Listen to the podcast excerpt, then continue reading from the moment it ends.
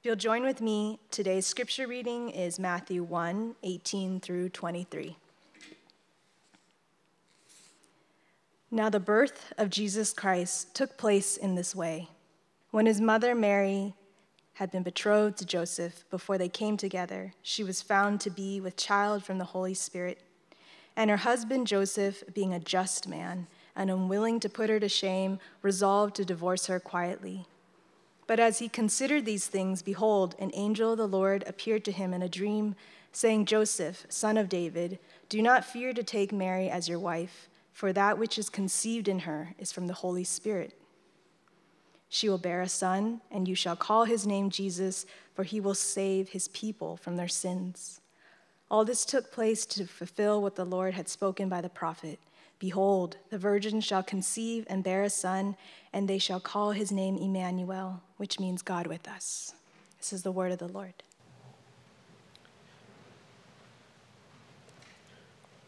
We began last week's Advent series with Joseph, taking a look at um, Jesus' earthly father, this guardian, and looking at it through his eyes this, this Advent season.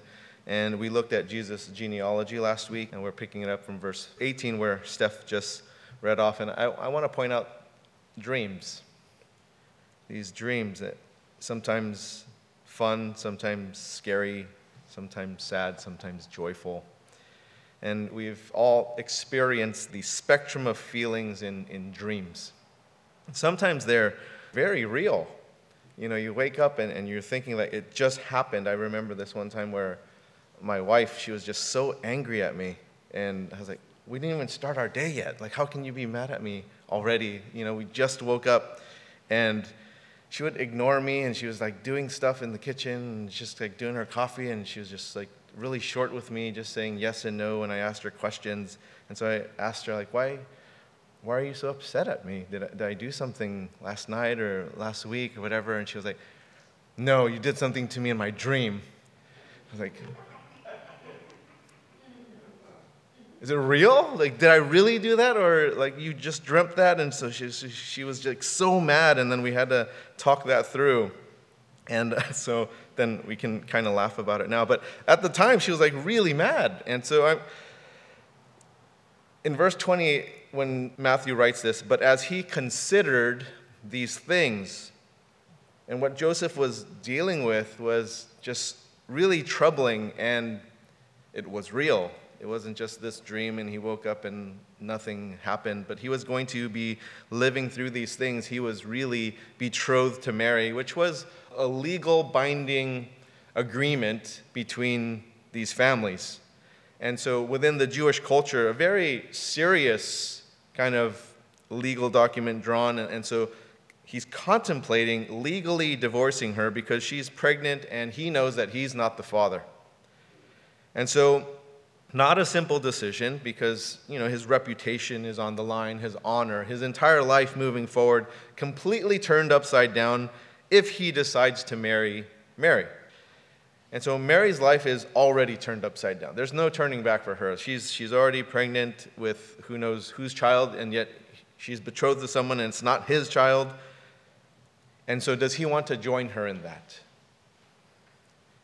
And I don't know if any of you have questioned this before, but why does Mary's birth to Jesus have to be a virgin birth? I don't know if any of you have wondered that before. I remember thinking that growing up, like, you know, this story would just be a lot more believable if, you know, it was just two people and biologically it works out, right? But, but like this, this story, this way, why did God do this? In Spurgeon's commentary, he wrote this There was no other way of his being born, for had he been of a sinful father, how should he have possessed a sinless nature? He is born of a woman that he might be human, but not by man that he might not be sinful. So they're betrothed. And in betrothal, the couple is not formally married, but they are still considered husband and wife. And he knows he can't go through with this marriage because it looks like Mary's been unfaithful to him. And so, how is he to trust her moving forward? And he, he doesn't want to shame Mary at the same time, and he, he wants to divorce her quietly. all these different thoughts going through his head, and he gets this dream. My eight year old had a nightmare a couple of nights ago, and then she, she came into my room. Some of you have seen her before. If you haven't seen her before, she was here last night at the coffee house, and um, I asked her about it, and then she can trace it back to there's this book series, you know, Percy Jackson. She can trace it back to reading that. And so she was like, Yeah, so this, she's telling me these stories, and, and that's that's what she kind of thought about. That's what she was considering, and she felt afraid. And so she ended up coming into my room. And then I had to, I, I woke up when she came into my room, and I said, Close the door! Because I have a 160 pound dog that some of you met last night also, and he snores so loud that you know if he comes into my room i can't get him out and then he just like snores and my wife gets mad and that's a real mad not a dream mad and so then i was like close the door close the door and he's like i can hear him coming down the hall I was like, close. Anyway, so she, she's in my bed, and, and Joseph was living this actual nightmare. And then he received this dream of comfort, kind of like the reverse of what my daughter dealt with. But he's dealing with a real nightmare and then comforted by this dream. And we know from the scriptures that God communicates using dreams. So, what is Matthew communicating to us about Joseph, the guardian of Jesus. Now, there's this other very famous Joseph in the Bible, and there are some parallels between the Joseph of the Old Testament and Joseph of the New Testament. Both of them lived through these very dark and challenging times in their lives. Both of them were involved in the salvation of people. Joseph in the Old Testament essentially saves the entire Middle East during famine through his position in Egypt. And Joseph of the New Testament helped save the world by keeping Messiah safe through passage to Egypt.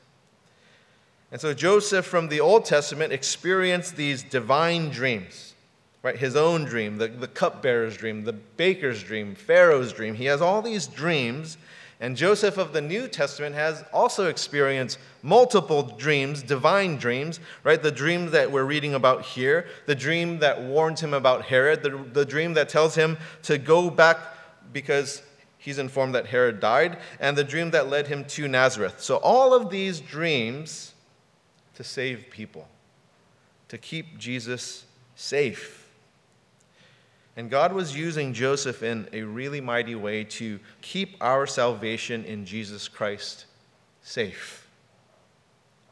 To keep Emmanuel, God with us, safe. It's a huge task, isn't it? When people hire bodyguards, celebrities hire bodyguards and things like that, it's a huge task for them. I have a cousin, he's going to be retiring from law enforcement down in Southern California, but as a side job, he, he used to protect celebrities. And he was also hired by jewelry companies to protect jewelry. So, like if some celebrity wore a million dollar brooch or something like that, he would be sent to protect the brooch. Just huge, immense pressure that he's always having to follow around and keep an eye on things. And here, Joseph is, you're here to protect the Son of God not like Secret Service, a ton of people with a ton of resources, one carpenter dude. You're going to protect the Son of God. And so this is a huge task. And yes, Joseph is a big character in the story. He's the guardian, he's the one who receives these dreams. He's the one that is going to protect Emmanuel as a baby and as a child growing up.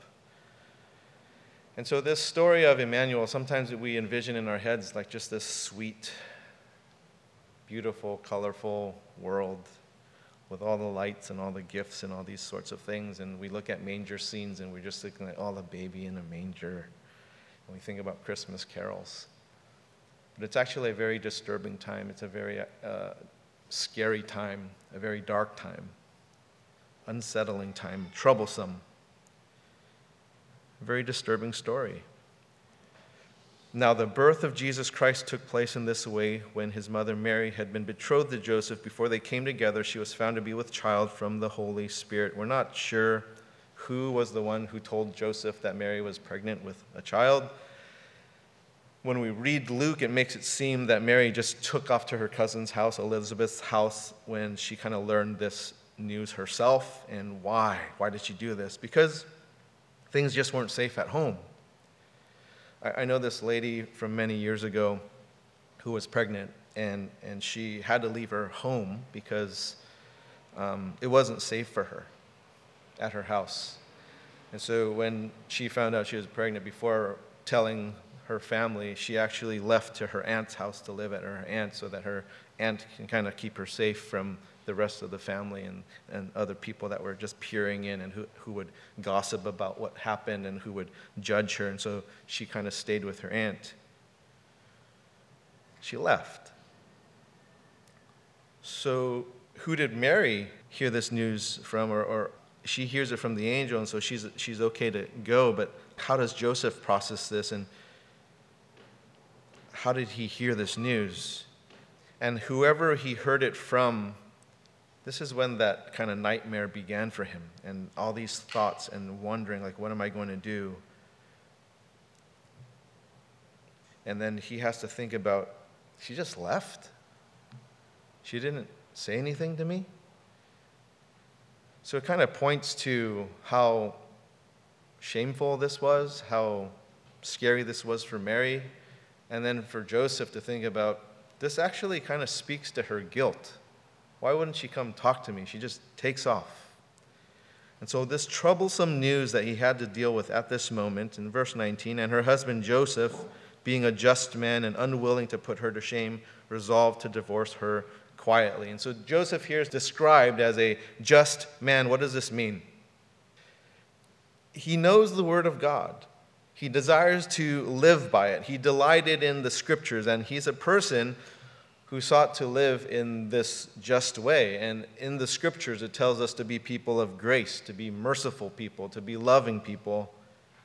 And so he's a person who recognizes the goodness of God. And Joseph loved the law of God, and now he's faced with this serious problem because he is a person who's serious about living according to the Word of God. And so, how does he respond?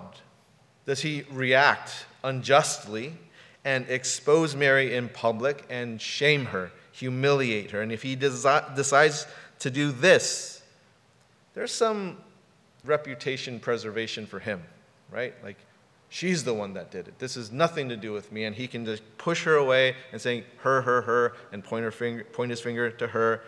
So he can kind of save a little bit of face while she's disgraced, humiliated in public.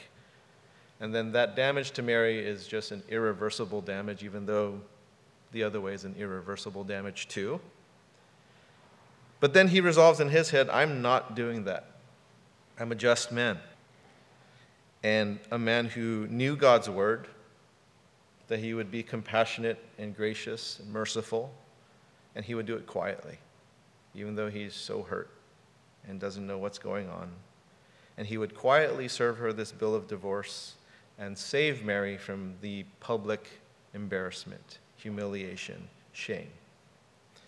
And so Joseph is the type of man God will entrust the Son of God to.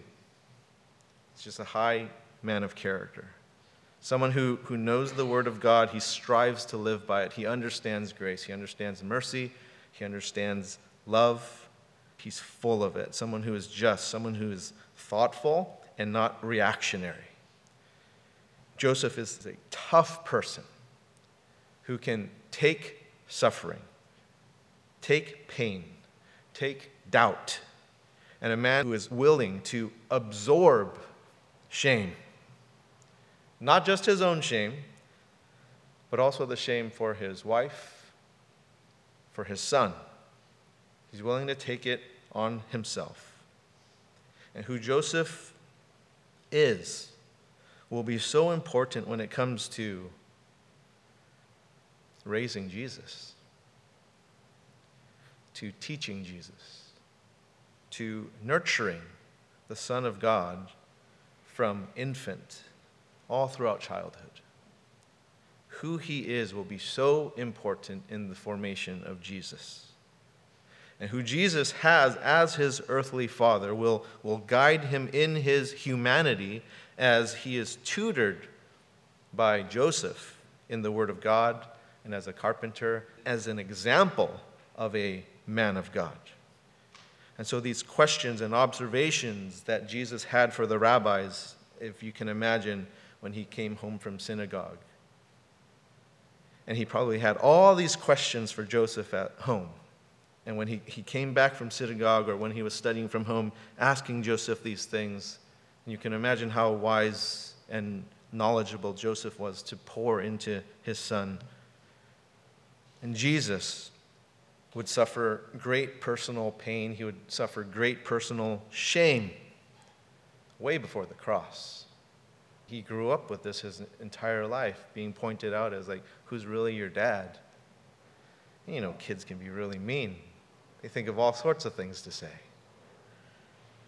and he would experience rejection and wouldn't be invited over for Hanukkah celebrations or whatever it is, or somebody's bar mitzvah or bat mitzvah, because like we don't associate with that family. That's a shameful family.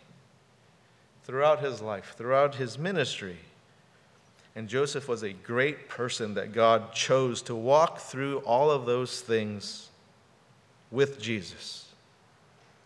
He was a man who didn't crack under all the pressure. He was a man who, who didn't panic under the stress. He didn't overreact to things. Why is this so important? Because Joseph is trustworthy to be Jesus' earthly father, to be Jesus' guardian on this earth. And we all know that not everyone is trustworthy. Jesus didn't even trust everyone right? Not, not even people who believed in him, he didn't trust in them. Take a look at John chapter 2, verses 23 through 25. Now, when he was in Jerusalem at the Passover feast, many believed in his name when they saw the signs that he was doing, but Jesus, on his part, did not entrust himself to them because he knew all people and needed no one to bear witness about man, for he himself knew what was in man. There's a discernment needed before you just trust people. You can't just freely trust, you have to discern. And so, can you be trusted with God, with what God has given you in the Lord Jesus Christ? Can God trust you? Joseph was entrusted with Jesus, and it speaks to the character of Jesus and in this Advent season to reflect upon our own trustworthiness of who we are and what we can be entrusted with from God. What will we do with what God has told us, given us, with what God's grace has bestowed on us? And God shaped Joseph to be someone that will be entrusted with his son. Verses 20, 21. But as he considered these things, behold, an angel of the Lord appeared to him in a dream, saying, Joseph, son of David, do not fear to take Mary as your wife, for that which is conceived in her is from the Holy Spirit. She will bear a son, and you shall call his name Jesus, for he will save his people from their sins. It's just a mysterious thing. We can't explain this away with science, it's a, it's a mystery. And there are multiple things in the Bible that just can't be explained away, that they are mysterious. And a big reason as to why things are mysterious, a mystery, is because they're unique. Right? This is a unique conception, and there are no other examples when we look at things, we try to reference things and then we try to piece them together that make sense. Or when you're in science, you have a control group or a control sample, and then you can compare to those things, and that's why they're not mysterious anymore. They can figure this out. But this is unique, it's never happened, never going to happen again. And so this will remain mysterious for us, this will remain a mystery. To explain something, there needs to be something like it to help us gain understanding of it. There's nothing else like this. And so it's mysterious. But in this mystery, we're given illumination of many other mysteries in the Bible and in our lives. That the birth of Christ fulfills so many prophecies in the Old Testament. It opens up so many things. Verse 22 All this took place to fulfill what the Lord had spoken by the prophet. And so the angel redirects Joseph back to the scriptures. Uh, who are angels? Angels are ministering spirits. Right? This angel is ministering the word of God, and, and here the angel points Joseph to Isaiah 7. Behold, the virgin shall conceive and bear a son, and they shall call his name Emmanuel, which means God with us. And so the context of Isaiah 7 is it's Ahaz. Eh, he's stubborn to ask God for a sign that he's given opportunity to ask God, but he just won't do it. And so by the time we reach Isaiah chapter 9, it's obvious that this son spoken about in Isaiah 7 isn't talking about Isaiah's son or some son of royalty like Ahaz's son or anything like that. it, it is talking about Messiah. And so picking up in Isaiah chapter 9, verse 6 For to us a child is born, to us a son is given, and the government shall be upon his shoulder, and his name shall be called Wonderful Counselor, Mighty God, Everlasting Father, Prince of Peace. Now, what is another name for Jesus? We all know it is Son of David. That he's called of that multiple times. Did you know that if you can search throughout all the scriptures, there's only one other person that is referenced as Son of David? It's Joseph. That's it. Jesus and his earthly father Joseph are the only ones in the entire Bible addressed as Son of David. And it's right here in verse 20 Joseph, son of David. Why? Why is that reserved just for these two people? Well, David was promised that one would sit on the throne to whom all the other nations in the entire world would come to this extraordinary king, and there would be no other king like him. And so David addressed this descendant as Lord, which is really strange. Because usually you would look at your ancestors and, and kind of pay respects to your ancestors. What ancestors looks at his de- descendant and says, like, Lord? You know, like me looking at my grandson's 10 generations down and addressing that person as Lord, Pro- probably not. I'm not that cool. He's just going to be like, dude. But you take a look at Matthew 22, starting in verse 41. This is when Jesus kind of turns it on the Pharisees and eh, try, tries to get them to explain. So, what does David mean addressing a descendant as Lord? Verse 41. Now, while the Pharisees were gathered together, Jesus asked them a question, saying, What do you think about the Christ? Whose son is he? They said to him, The son of David. He said to them, How is it then that David in the Spirit calls him Lord? Saying, The Lord said to my Lord, Sit at my right hand until I put your enemies under your feet. If then David calls him Lord, how is he his son? And no one was able to answer him a word, nor from that day did anyone dare to ask him any more questions. And so, this is what the entire Old Testament is pointing to. This is why Joseph was addressed as son of David. Because Joseph is a legal heir to the throne of David, and he was appointed as guardian, as earthly father to the son of David, the son of David. That son, the descendant's son. And David knew of this son to whom the world will bow down to, where wise men would come from the east to come worship this baby where the good news of the gospel will reach the entire ends of the earth. And this other mystery, this virgin conception. Joseph is told in verse 21 And you shall call his name Jesus, for he will save his people from their sins.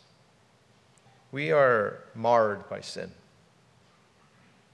And there's a great need to be saved from it, and we're incapable of saving ourselves from it. Everyone is condemned by it and is guilty of its judgment. How can there possibly even be salvation for all of us who are sinful?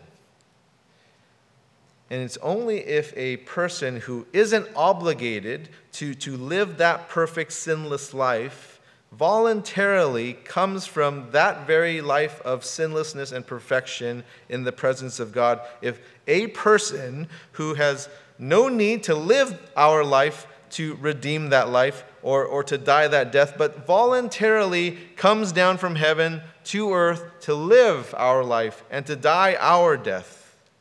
And this is what the virgin birth conveys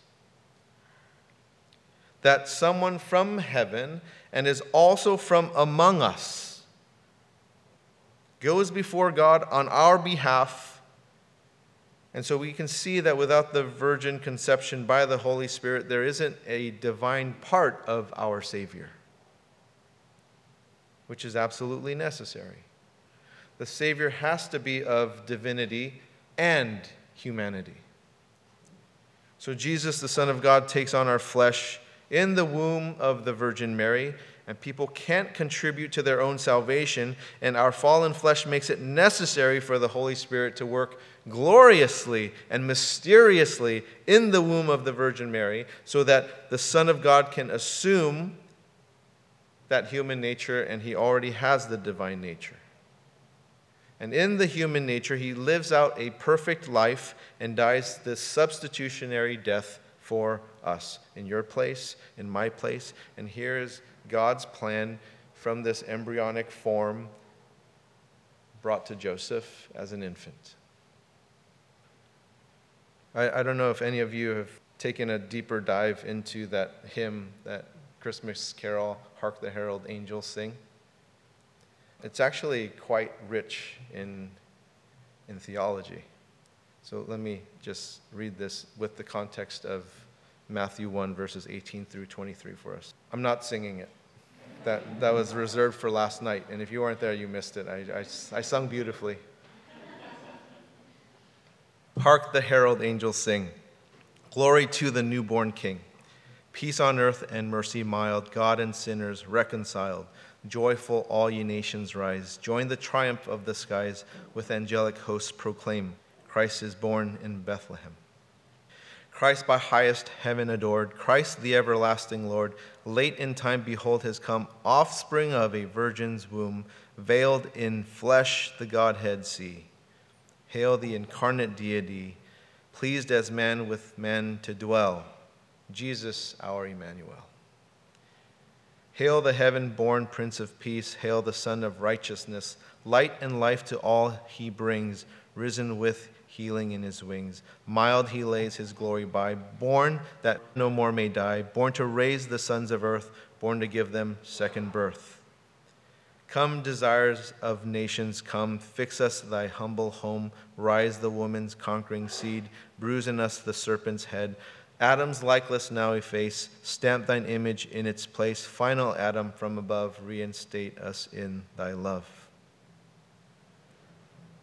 Joseph the person God shaped to be the right person at the right place at the right time. The world was at stake. And what had to be paid was very costly. And so it's why the angel's first words to Joseph in verse 20 were Joseph, son of David. No one else has been addressed as like that yet. Do not fear. Do not fear. He has to reassure this because there's this great cost that is coming and he, in, in receiving Jesus Christ. There's a great cost that lives are going to be turned upside down for them to be turned right side up. And that has happened to many of you, where your life has just been turned upside down and you have nowhere else to turn but to the Lord. And it's why the angel's first words to Joseph are do not fear. Can God trust me fully? Can God trust you fully with what He's given you, with what He's called you to? There's this very popular hymn, it's called Trust and Obey.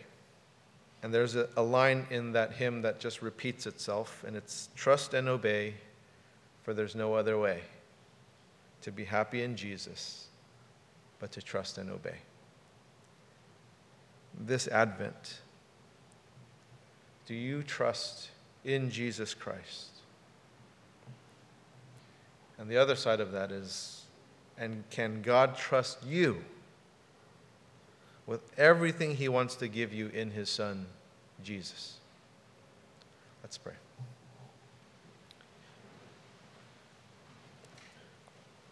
Lord, we come before you this Advent season asking you to show us, reveal to us something deeper that would draw us closer to you, that would build upon the intimacy that we have with you as our Lord.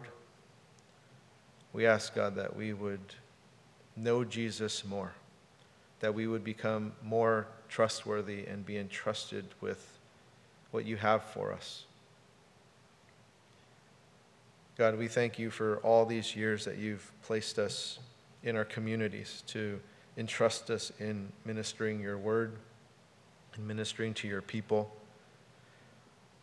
We ask, God, that your Holy Spirit fill us so that we would be able to do more than we are capable of, that we would be doing divine work in Jesus' name. Amen.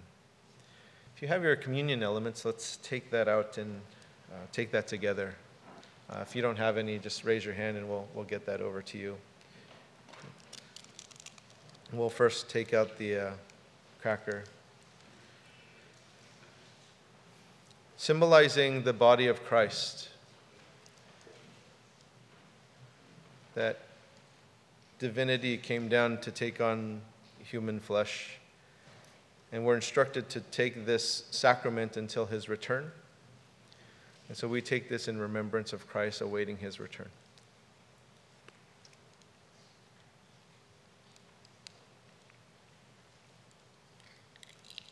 The fruit of the vine, symbolizing the blood of Christ spilled for us.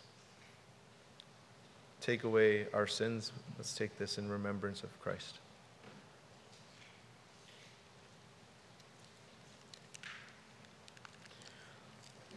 Lord Jesus, we're thankful that you give us these tangible signs just to continually remind us.